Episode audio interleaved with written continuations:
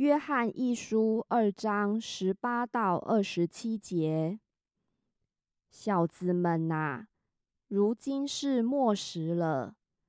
你们曾听见说，那敌基督的要来，现在已经有好些敌基督的出来了。从此我们就知道，如今是末时了。他们从我们中间出去。却不是属我们的。若是属我们的，就必仍旧与我们同在。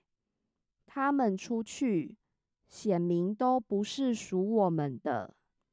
你们从那圣者受了恩高，并且知道这一切的事。我写信给你们，不是因你们不知道真理。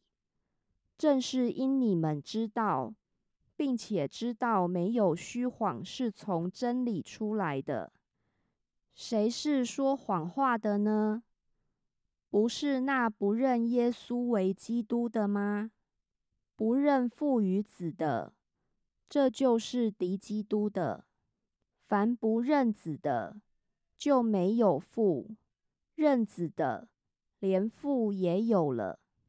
论到你们，勿要将那从起初所听见的，常存在心里。若将从起初所听见的存在心里，你们就必住在子里面，也必住在父里面。